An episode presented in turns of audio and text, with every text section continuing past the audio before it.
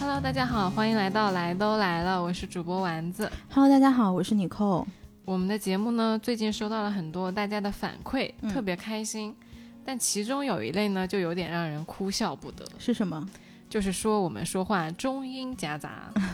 其实这真的是个语言习惯，我们现在节目已经尽量在讲英文的时候带上翻译，让大家都能够听明白。而且我最近在听一档很有趣的英文播客，和Nicole商量完了呢，觉得很适合推荐给需要学英文的朋友们。当时丸子跟我说了这个英文播客之后，我就去翻阅了一下他们的这个主题，我发现特别有意思。当时我看的第一个主题，它是讲王岳伦被曝出轨，李湘选择原谅，讲绿帽的相关表达。哦，是吗？绿帽怎么说啊？ having an affair 啊。然后他后面又有讲到说，比如有些人形容人爱大手大脚花钱，就你应该英文怎么讲？这个可以请大家去听节目，对，这个大家可以去听听他们的节目，因为我也不知道，所以我对这个节目的一个感觉就是，他们教会了大家很多不是中国书本上的英文，而是你在这个实践过程中真正可以用到的一些很实用的英文。节目的名字呢叫早安英文，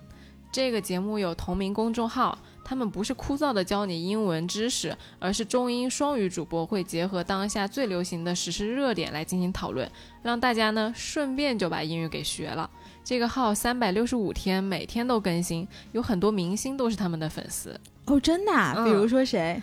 蜗居里的海藻，还有赵一欢。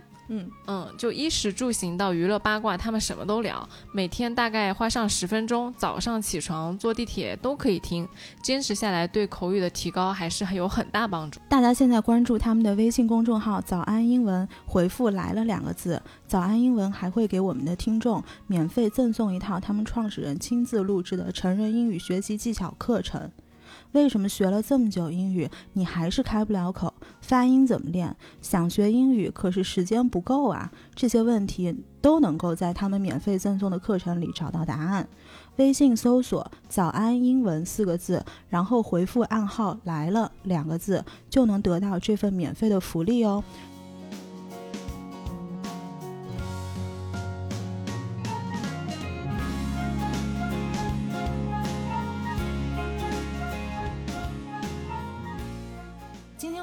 特别想要跟大家讨论的一个话题就是关于这个如何沟通。然后这个事儿呢，其实是因为前2天我们自己的这个听友群，然后大家就展开了一场激烈的讨论，就说也没有很激烈吧，一般性我其实没怎么看但是我看到了一个结论，看到了一个结尾。好，大家都知道你没有怎么看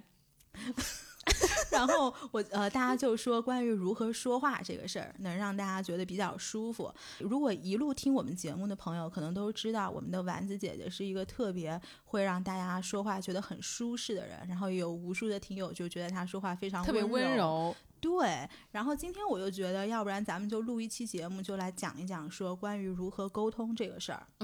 其实也是因为什么，就是当时我们听友群有这个讨论之后呢，我就想到我大概3-5年前看了一本书叫做《非暴力沟通》，这本书其实在当时是非常非常有名的，但是我看了已经忘了我觉得你是把它画在了你的内心里，因为虽然你讲话没有很委婉，听起来好像给人观感是比较直接，但是不会让人觉得难受。就是那天有一个听友呢，他说了一句话让我觉得很有意思，他说我这个人说话就是直来直去的，大家不要介意。免责声明，对吧？对。然后我当时就在群里面说，我觉得这句话吧就是有一点耐人寻味。其实并不是说每一个人在直来直去的同时都会让人觉得难受的。他这个话在我听来这潜台词是什么？就是老子就是这样说话，就是直接，你要是听完了你觉得不舒服那你就受着，然后你要是觉得还一般那就 it is what it is 了。对，就是我说完归我说完，我才不管你听到是什么。前阵子我自己是经历了一点，就是我觉得可能算是暴力沟通吧，被评价。嗯，我不知道你在日常生活中就这个对话当中有没有经常很多 moment 别人就会对你有一些上纲上线的评价。我待会儿可以检讨，别人没评价过我，我评价过别人。嗯，就是我自己会觉得，就是评价这个东西，不管它是好的还是坏的，当你开口评价别人的时候，你就是把自己放在了一个高位上。对，哪怕这个评价是一个赞美。就是什么样的人才可以评价别人？上司评价下属说、哎，你很能干，你很聪明、你很勤奋。但是你想一下，作为一个同辈去讲这个话，可能跟老板讲这个话的观感是不一样的。嗯，就大家可能不能理解我们在说什么。我给大家举一个例子，比如说今天我跟丸子要出去吃饭，然后我说我想吃麻辣烫，然后丸子说他想喝粥，我说哎呦你这人真没劲，大周末出来喝什么粥啊？对。然后丸子说我今天胃不舒服，然后我就说那行，那咱们去喝粥吧。这个时候我可以接受的评价是哎呦你真贴心。这个就是一句顺下去的话嘛，在这个语境里面。但是我不能够接受的一个评价是，他说我觉得你这个人特别好，很会为别人考虑。 PUA。 就是我不知道听众听这两句话能不能听出差别啊。就是我觉得第二句话首先是什么，当你说出我觉得你这个人特别会为别人考虑，首先我觉得我自己可是被审视了。对。然后呢你还是把我架在了一个高位上，就好像以后我必须得为你考虑，我要不为你考虑就好像我做错了一样。这个就像是一些别人会跟我说，哎，我感觉你特别贤惠、我感觉你特别善良。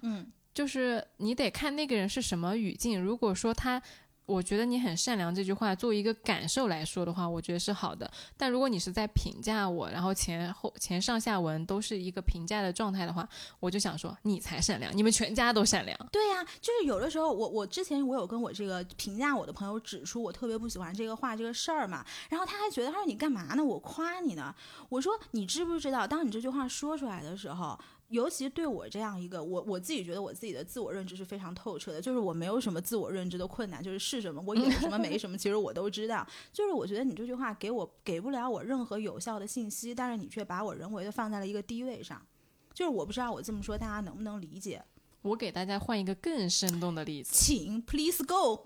就是我首先自我坦白和检讨一下、我以前呢就是无意识的使用过这种对话来啊，你先说。来 PUA 我的前男友。对、okay. 前男友 if you're listening you know what it is now 你现在知道这是怎么回事了吗？就我那个时候不知道我在 PUA 他，就我那个时候也是习惯性的去评价别人、我会跟他说，也会跟别人说我觉得这个男孩特别好，他特别的周到，他从来就是不会对我生气，他会为女生考虑的非常细致，然后他怎么怎么样，就会列很多他的优点，确实是在夸他。但是这个与此同时呢，他确实也把这个男孩架在了一个高位上，这个男孩他以后就不能对我发脾气了。对，我觉得你刚刚有一个词说的非常好，就当时为什么想打断你们，就是这个无意识三个字。对，其实我发现很多人在暴力沟通的过程当中，他自己是不知道自己在做什么的。对，就是非暴力沟通这本书当中其实也说了，就是包括有的时候比如父母跟小孩的沟通，他会觉得，就尤其是我们那辈的人，然后像我们的父母，很多时候我小时候我老听我爸说你是我生的，我对你怎么怎么样，我还不能怎么怎么样嘛，就这句话这种句子这种 format 是经常会出现的。这个逻辑在我们法律人看来就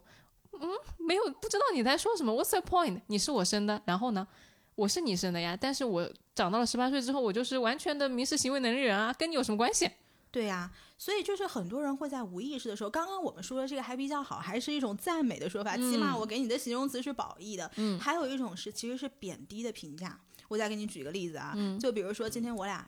争论一个什么事儿，然后你说 A， 然后我说 B，然后我还没开始论证的时候，我就要开始说，哎，我觉得你这人真有意思，我现在就想把本子摔到你那边去。就这句话你不觉得在对话当中经常能听到吗？尤其是北方的朋友，麻烦你们检讨一下。哎，真的就是有一种马上撸起袖子来我就要跟你吵架的那种感觉。对啊，就是我觉得这个其实是一种非常贬低式的暴力沟通。因为什么呢？因为这叫对人不对事儿。就你们俩在沟通一个观点的时候，已经没有在争执的不是这个观点本身了。你看啊，我觉得你这个人特别有意思，他是人身攻击，你知道吧？哎，但是你知道，我每次听到这种话的时候，我打心眼里就觉得说，是因为你觉得你的。怎么说，你的观点站不住脚，所以你先给自己个儿打打气儿，就好像我把对方放在一个稍微低位一点的地方，然后我开始陈述的时候我更有底气。就这个在我们打辩论的时候，就是你就没理，你虚张声势，哎，对对对对对，你吵不赢我吗？虚张声势耶、yeah! 对对对，虚张声势，嗯，那你是吵不赢我嘛，所以你就开始就是你为什么对我那么凶呀？对吧？你变了，你这个人不爱我了，对吧？你们打辩论还会说你不爱我了这种话，就是男女吵架的时候，不吵不赢女生怎么？就女生如果在眼看着自己就快吵不赢了，怎么对男朋友？就是你干嘛大声凶我啊？你是不是不爱我了？就马上就上升到人身了。对，然后就是他这本书里面当时有说到，说暴力的根源其实是什么，就是在于人们忽视了彼此的感受和需要，注意是彼此，不是一个就是某一个单个人，然后把这种冲突归咎于对方。你看我们刚刚举的两个例子其实都是有一点这个意思，只不过赞美的可能是一种比较 passive 的方式，然后你贬低的那种就更加直接一些，就是一句话甩出去了，不知道对方会有什么感受。你说的这个我就特别想跟大家分享一下，我今天在网上看到一个很生气的事情。你说。我有一个好朋友在网上说他很多年的重度抑郁和焦虑最近痊愈了。就说他通过一些身体上的疗愈和情绪上的疗愈呢，就是现在已经不是通过药物在控制病情了，而是痊愈了。然后最后他说，朋友们，我可以，你们也可以，我们要相信身体的奇迹。挺好的呀。然后有一个评论就在下面说，给他评论说，如果说你治愈了的话，只是你状态好了一些，导致你产生的错觉。就那个评论吧，他就说其实你没好，你只是误以为你好了。他那个评论说，我是一个就是医学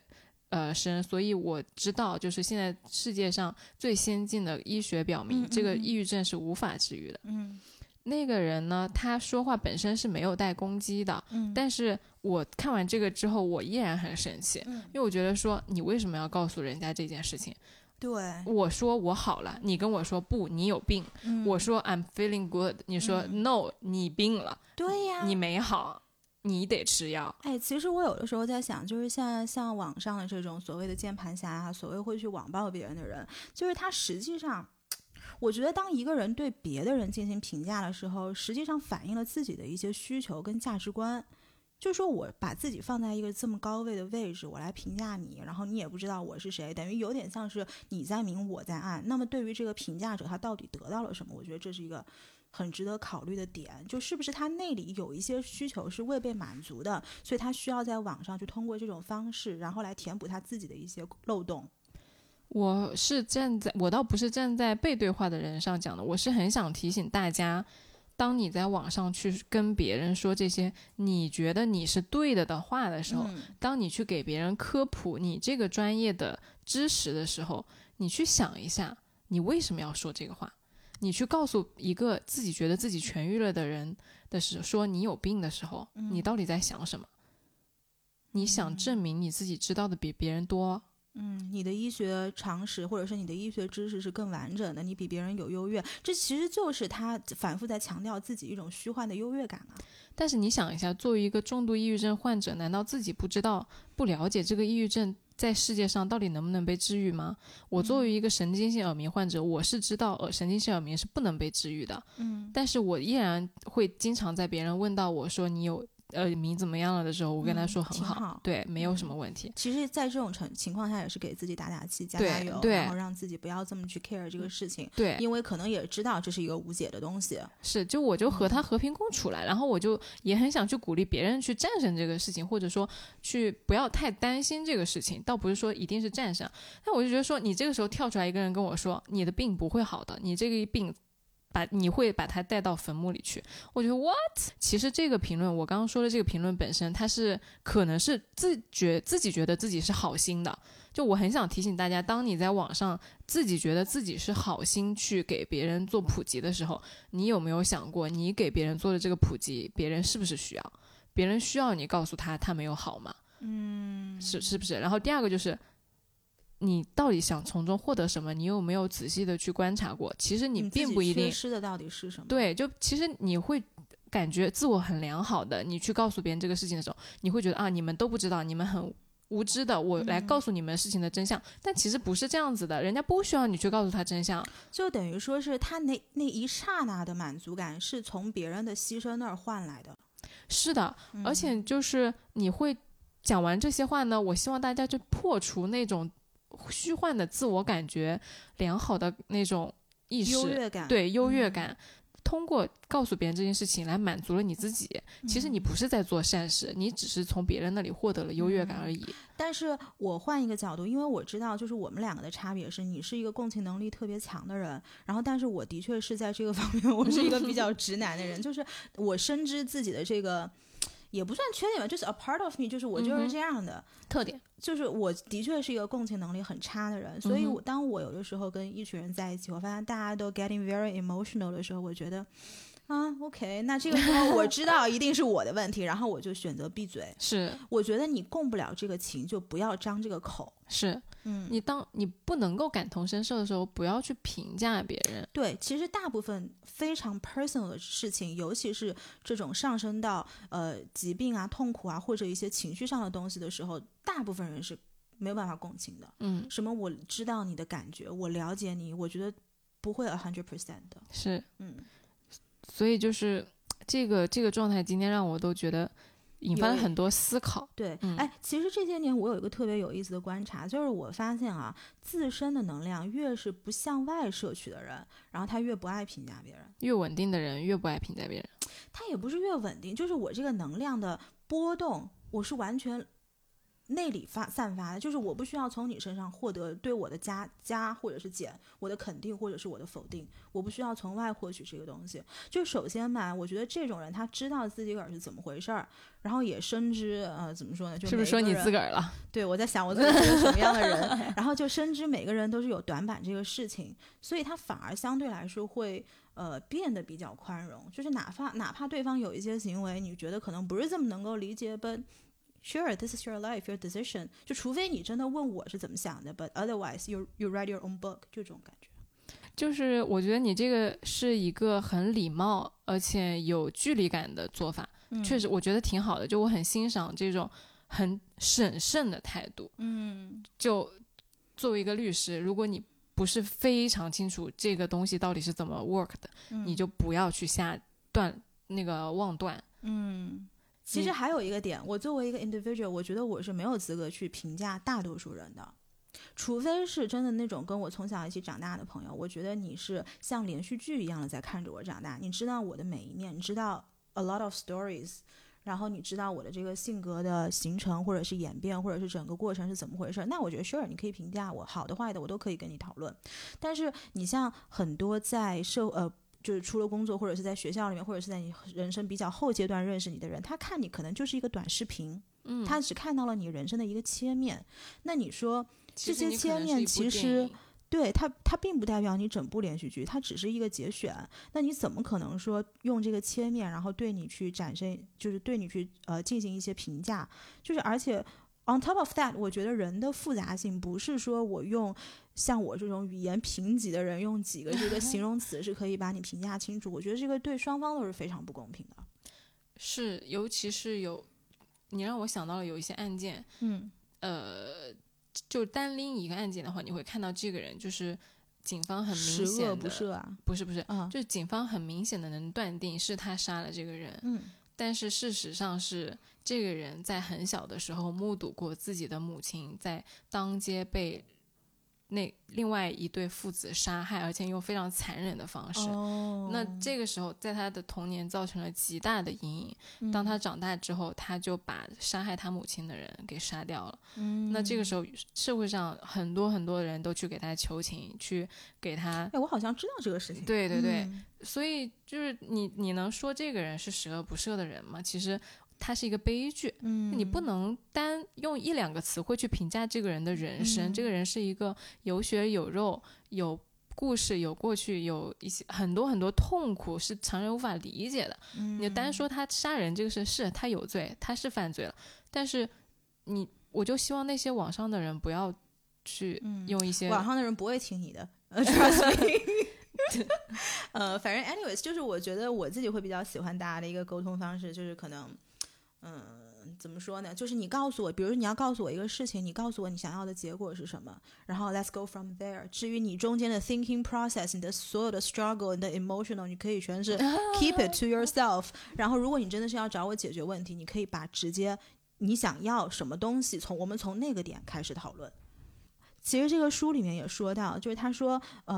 有一个很重要的方式，就是你要区分观察与评论，就是非暴力沟通强调区分观察与评论的重要性，且不鼓励绝对化的评论。其实我们刚刚所讲的这种包括褒义的包括贬义的都是一种相对绝对化的一种上纲上线的评论。他就说你可以在特定的情形中察言观色，然后你根据这个语境就对当下这个 situation 做一个比较清楚的描绘，但是你不要去上纲上线对别人这个人进行任何的评论。就我可以说感受，而不是说评价。我可以说你做这件，哎，我想到一个特别好的例子，请说。就前阵子小岳岳评价了一个乘风破浪里面的姐姐、啊、一个女孩子的腿很粗，我就惊呆了。你想象一个小岳岳凭什么评价人家腿粗？哦，是这个，不是这个点是吗？是，就是他评价李斯丹妮说我觉得你的腿很粗，不太适合跳舞。当时李斯丹妮就惊呆了，他说：“我觉得你的脸很大，不太适合讲相声。”对，就是你一个小胖子、为什么能说人家那么有肌肉线条的女生腿很粗？但是李斯丹妮特别好，她回答我看了那个视频，她如果说小岳岳对你说这话，我就回刚刚那个exactly， 我绝对不会想第二次的，就是那句话。对，那么就是她是这么说的，她说她没有说我觉得你讲这个话是错的，他也没有跟别人说我觉得你不应该评价女生身材，就很多人都会这样讲嘛。但他说的是你说这句话让我觉得很难过。哇，好聪明啊。对，不是，我觉得他的这个聪明是在网络环境里面为自己当下的 situation 赢得了最多的分数。就是在包括日常沟通和情侣沟通，我觉得是一样的。就如果说对方男生跟女生说你这件事做错了，你可以怎么样去把你们俩的争执降到最小？就是你这样跟我说话让我觉得很受伤，你不要这样跟我讲话，而不是说你凭什么这么凶我啊什么的。就两个人会吵架嘛，那你可以以柔克刚，你可以很平和的跟对方说你的感受，就是你做这件事情让我觉得怎么样，把这个空填了。你让我觉得开心，你让我觉得难过，你让我觉得痛苦，你让我比如说一整晚没睡着觉，然后特别的怎么，就你去讲感受，而不是说评价别人这件事情做的对还是不对，因为你不知道他对不对。哎，你这个，我不知道小岳岳是开玩笑还是什么，但是你在讲的过程中，你让我想到自己过去的一个我觉得是非常不好的语言习惯嘛，然后可能跟这期的主题也能够搭上边。就是以前我特别喜欢开那种很伤人的玩笑啊，就是类似于像脱口秀里面那种段子，你知道吗？就是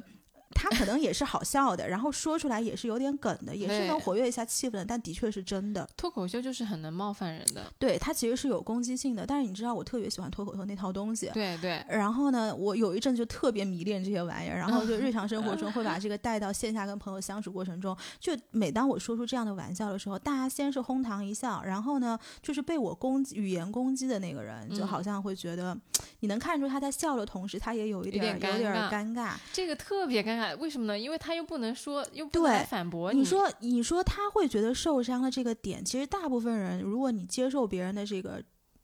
不管是什么样的评价吧，如果你能难受，其实 most likely 它是评价在了你的那个痛点上，是对。然后我就觉得像这种语言习惯有点像是一个漂亮的球，就是当你扔出去的时候里面带了一把刀，是，而且你就没有在考虑别人接到这个球的时候是什么感觉。是的是的。但是呢你讲到这个点就启发到我一个我本来想讲的点，我还没想好怎么过渡的，就是如果说你说一些很伤人的话的时候，怎么样把微小危害降到很低？怎么降低？因为我想到的是，我跟 Yuko 两个人经常会进行人身攻击，我们相互说对方不是人。你想一下，就是如果说，但是不是人这个点，如果别人跟我说你不是人，我一点都不会难，我知道我是个可好的人，就是还是我说的，你没有你没有攻击在对方的那个痛点上。那你这个真的是残忍，就是很残忍。但是你知道，就是我懂你意思了，我懂你意思，就是这样的。我懂了，攻击你必须攻击在点上，我懂你意思。打蛇打三寸，但是你又是好笑的方式打出来的，这种你就让人哭笑不得。那我这个我不会的，尤其是当这个被攻击的人身边所有的人都在笑的时候，你想想他得多难受。你这太残忍了，我就是很残忍一人。我从上学的时候，我就从来不会说，一个是不会说男生矮。就我觉得这个，因为我会觉得设定是男生其实对高矮这件事情是比较介意的，所以我从来不会说，我可以说比如说你很直男啊，或者说你很粗心啊，这种不痛不痒的话，但我从来不会去打人家痛点，因为我知道这个东西人家很介意。其实我在当时说的时候，大概率我不知道这个是他的痛点，因为有的时候别人开我一些玩笑，我是一个很能接受别人开玩笑的人，就是我也不会说，如果真的是朋友啊，不是说那种阿猫阿狗都能开我玩笑，但是阿猫阿狗也不太敢开我玩笑，就如果是我是一个很能接受朋友开我玩笑的人，所以有的时候当我把这些所谓的玩笑用一种幽默的方式包装了给他丢回去的时候，我的 default 的设置是我觉得对方不会难受。但是就像我说，我是一个相对来说共情能力以及情绪反应能力比较慢的人，所以我是到了很多很多次试验之后，我才知道原来对方真的会难过，真的会痛。不是试验在同一个人身上，但是当我发现大家都会有这种，你如果试验在同一个人身上，那个人可能已经不是你的朋友了。对，然后我发现大家好像都不是这么能接受的时候，我才会觉得，好像这个是有一点太攻击性太强了。是，因为打对方痛点是一件很残忍的事情。我以前我只打过别人一次，打过那个人之后。他自此看我绕道走，就是高中的时候，对，就看到我之后，我如果看到了我就真的绕远一点，就到这种程度，把他给吓的，唉。所以我就接回来我想讲的那个话，就是，如果说要说一些有冲突的话，或者说你可能觉得有一点观点相左，或者说冒犯到人家的那些话的时候，怎么样去开展这个对话会比较顺利？我最近是有一个。职场上面的体会还挺妙的，很想跟大家分享一下。因为我最近呢在做一个我们部门工作流程上的变革，是一个挺底层逻辑上的一个管理方面的调整。这个问题其实我很久以前想过，1年之前我在做这个事儿的负责这摊子事的时候，我就想把它改掉了，但那个时候我觉得我人微言轻，我不敢跟老板提，我不敢挑战这个部门设定了这么多年的一个逻辑，那在这个时候呢，那个是1年前，我晚上气愤到就是觉得这个逻辑实在太傻了，然后就在那写改革方案，写到凌晨，两眼放光，十分亢奋，想着明天我拿着这个方案去跟老板说，就指点江山的时候，老板说你真是个天才，我要给你加薪升职。想了一个，脑子里面跑了一晚上，第二天的大戏死活没睡着。我跟大家透露一下，如果一直听我们那个来都来了节目的听友，其实第二天实际上发生了什么事儿呢？第二天我不知道丸子这个方案有没有 deliver， 但他中午跟我吃了一个饭，然后就说我们来做一个播客吧。然后我说你这怎么满脸憔悴？他说我一夜没睡，两眼放光，黑眼圈掉到了脸颊。我说你怎么回事？他就说我写着改革方案，对，所以这改革方案后来怎么着？后来没有交，为什么？因为我第二天冷静了一下，我想，我操，老板应该不会听我的吧？我觉得老板应该，肯定很难采纳我这样子年轻人的观点，因为他动到的东西比较多，所以我这个方案就搁置了1年。没曾想1年之后，我的老板主动跑过来跟我说，嗯，我觉得这个流程太傻了，我们要改掉。嗯，然后我就惊呆了。那个时候呢，我能感受到那个老板啊，特别的 open， 就是他对我们很多的观点是很乐于接纳的。我马上就跟他说，我说我特别同意您这个观点，我1年前就有这种想法了。他说，哇，那你这个想法很好啊，你为什么不早一点跟我讲呢？嗯，我当时就惊呆了，就是怎么事情会发展成这样。嗯，我要是1年之前就讲了，能给我自己省多少工作量？搞不好现在已经升职加薪，来都来了就没有了，同志们。好在1年前没说。对，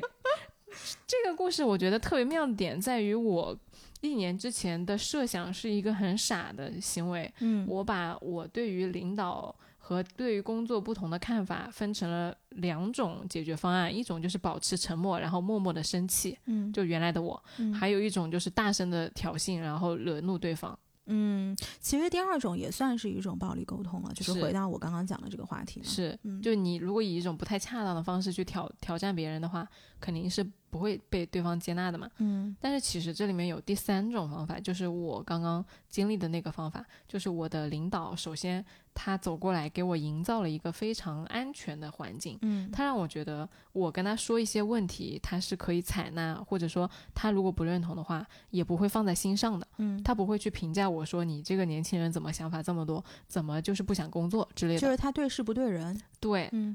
当我感受到他这个安全的氛围的时候，我就很愿意去把我自己的想法和他沟通。嗯，那这个时候其实双方在一个非常高效的沟通上面的话，你很容易对于一件事情大家各抒己见，然后共建1+1大于2的一个结果。嗯嗯嗯，所以你就觉得说这个方向给了你启发，就是当你要说什么东西的时候，你先构建这个安全的氛围，或者是如果你要是向上级 propose 任何东西的话，你可能要先察言观色，就这个领导他是一个能够让你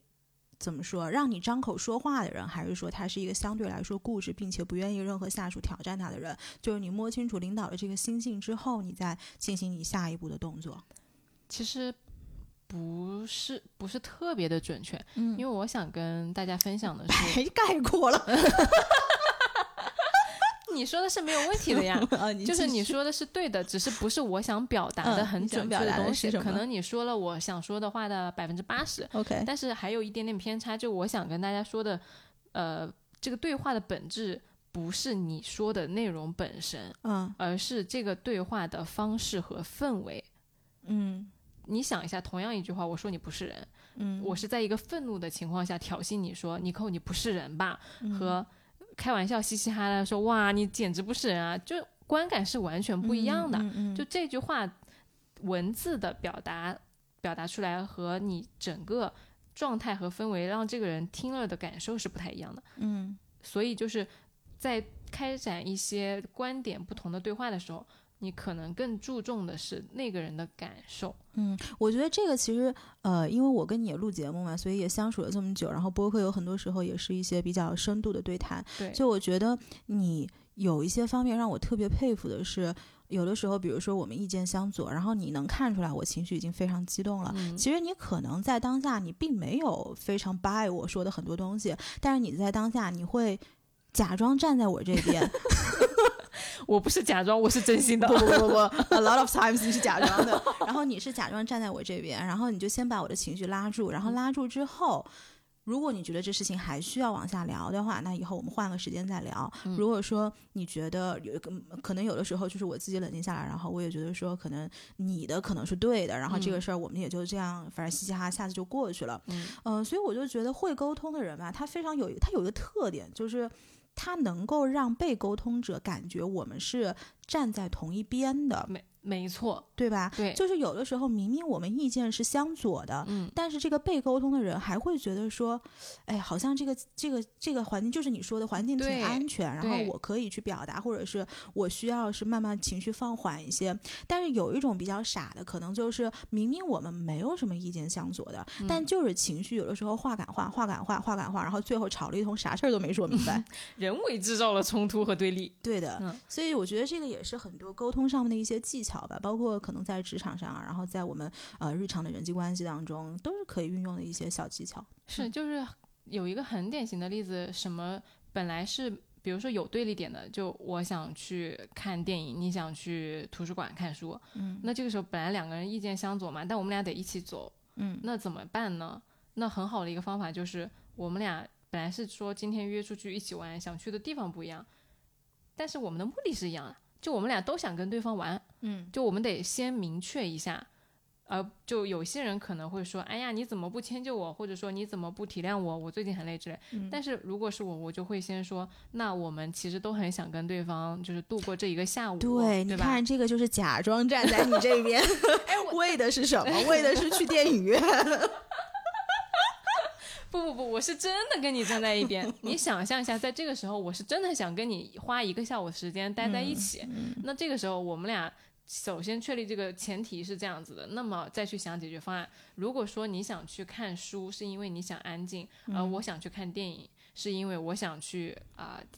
看一部作品的话、嗯、那我们可以找一个人更少的一点的地方，再带个电脑去看，对吧、嗯、就你其实不是只有两个选择，而是在确立了大家都想做同样一个大前提的状态下、嗯、去寻找一个第三个。我觉得你刚刚说到一个很关键的点，就是当你们在你们沟通的过程中，你说出来了你的底层想法是什么、嗯、对，比如我想去一个安静的地方，是，然后你想去看一个作品。就是有的时候很多人沟通他是只会关注上面这一层，就是我要的这个结果是什么，他不把底层的逻辑说出来，其实第一个对方永远不会理解、嗯、第二个就是你其实不是一个有效的沟通，你们只是情绪在打架。是啊，你不让着我，我不让着你。是啊，就像有一些，比如说有一个很经典的是男生在回家之前，女生跟他说你帮我带一块蛋糕回来、嗯、结果那男生呢因为工作太忙他就忘记了，但那女生一天都在家、嗯、他就从早到晚都在想那个蛋糕，特别特别期待、嗯、然后那男生一走进来没有带蛋糕，两手空空，然后那女生一看他，哇一声哭了，嗯，然后那男生就会觉得，哇，不就是一个蛋糕吗？你哭什么？我给你买就是了、嗯、是你对我的爱你没有捧回家。对那女生就会觉得我等了你一天了，我特别想吃这个蛋糕、嗯、而且我觉得你一定会给我买的，但是你没有给我买、嗯、那如果你们两个人不把这个底层的东西说清楚的话、嗯、为什么女生这么在意这个东西，为什么男生又忘记买了，这些底层的东西讲清楚，那可能就没有办法达到一个比较有效的沟通。嗯，是的。那最后大家可能要问，就是说如果说我们身边真的有这样暴力沟通的情况要怎么解决，就是我只能想到一个方式，就是我记得上一期 Ashley 来做客的时候，然后他有说到一句话，他说他有意识的让身边环绕他自己喜欢的人。就这句话当时给了我很大的启发，就是我觉得这有一点像什么，像心灵环保啊，因为你知道人长到了这么大岁数，其实你让他改变什么东西是很难很难的，那与其你要去花这个精力花这个时间去改变一个人，就是你干脆如果在你有选择的情况下，从源头上不要跟这样的人走近。那有的人可能要说，因为我刚刚有讲到说我有个朋友就是对我这样的评价嘛，那可能大家觉得说那你为什么还是跟他做朋友、嗯、哼，就是我觉得人他从另一个方面来说他是一个 whole package， 嗯，就是不能说评价，就是你看他这个人的时候你要是以一个 whole package 来看比如说他评价我这一点，我觉得其实对我来说是还好的，因为我不太会因为别人的评价而动摇，就像我之前说我自我认知是很透彻了、就是你说我好说我不好对我来说不会有太大的动摇的效果。但是呢这个朋友他有很多我很喜欢的特质，比如说他执行力很强，他很勇敢，然后他很聪明，他能力很强。哎呦，跟人表白了。所以我的 point 就是说你看人可能要看这个 whole package， 如果说你自己真的觉得语言暴力这个事情对你个人会产生很大的伤害，那我最好的建议就是你从源头上不要跟这样的人走近。是，就是让自己的身边环绕更多的爱，就是心灵环保。和我这样的人，你这样的人什么呀？我这种就是让人给人心灵做 SPA， 然后让时时刻刻让人觉得被我爱了的人。其实聊了这么多，我个人是最想跟大家说的是，你要想清楚你在沟通的时候你在干嘛。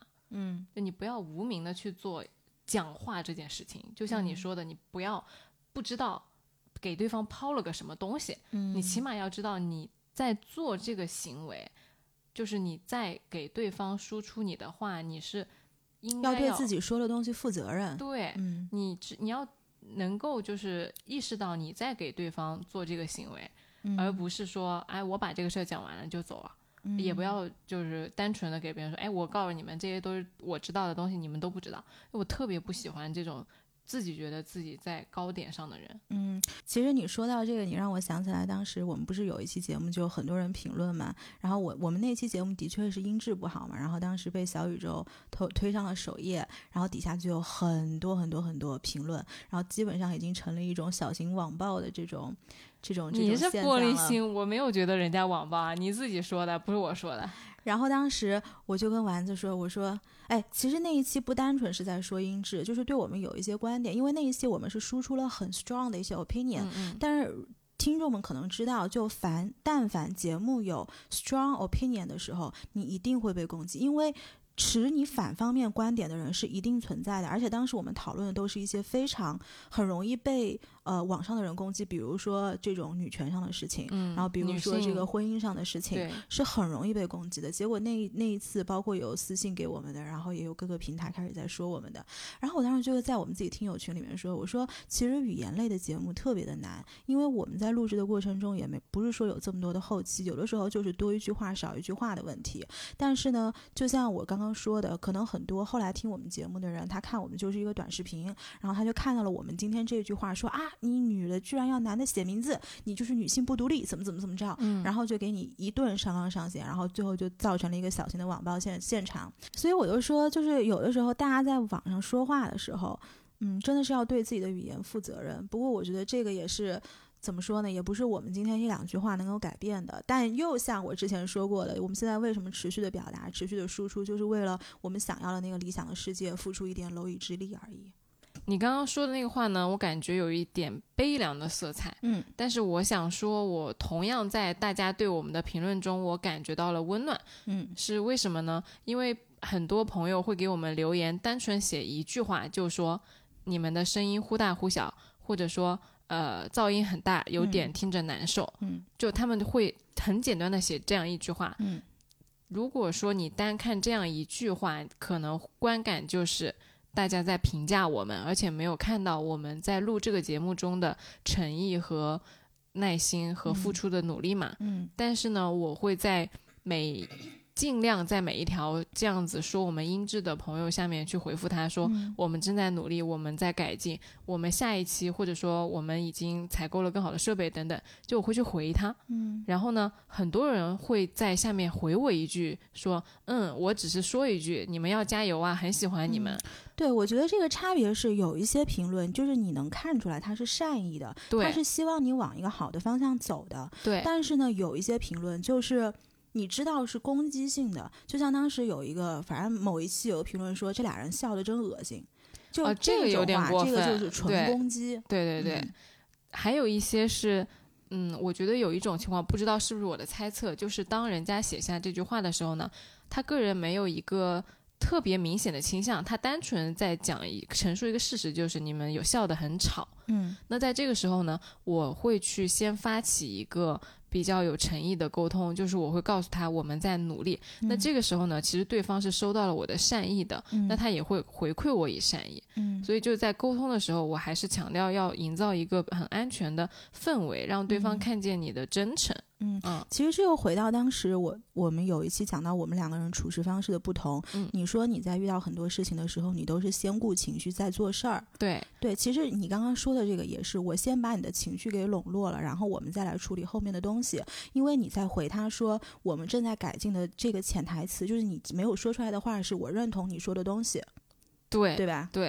这个对方听起来的确是比较舒服。是，所以我这一套逻辑和我之前在节目里面讲的其实都是相通的，就是我个人的观点是，当你们要讨论一件有分歧的事情的时候，你要让对方相信你们俩的目标是一致的。那在这个时候我们去讨论这个东西呢，就会更心平气和。其实说白了就是对方能更加听进去你告诉他的事情，然后你们要讨论的这个问题可能也就迎刃而解了。是。好，那今天的节目我们就到这里。如果大家有想法和观点呢，希望在评论里面给我们留言，也希望大家多多鼓励我们，爱我们。嗯，然后谁能够唤起一下我的记忆，这个非暴力沟通到底讲的是一本什么书？我就记得我看过，但是很多细节我都忘了。那我觉得应该是一个值得被大家反复来读，然后反复来推敲，以及可以也许在评论区跟我们反复沟通的一本书。嗯，好的，那今天到这，欢迎大家在小宇宙、喜马拉雅 Podcast 还有网易云、荔枝上面收听我们的节目。嗯，那这一期就这样啦，拜拜，拜拜。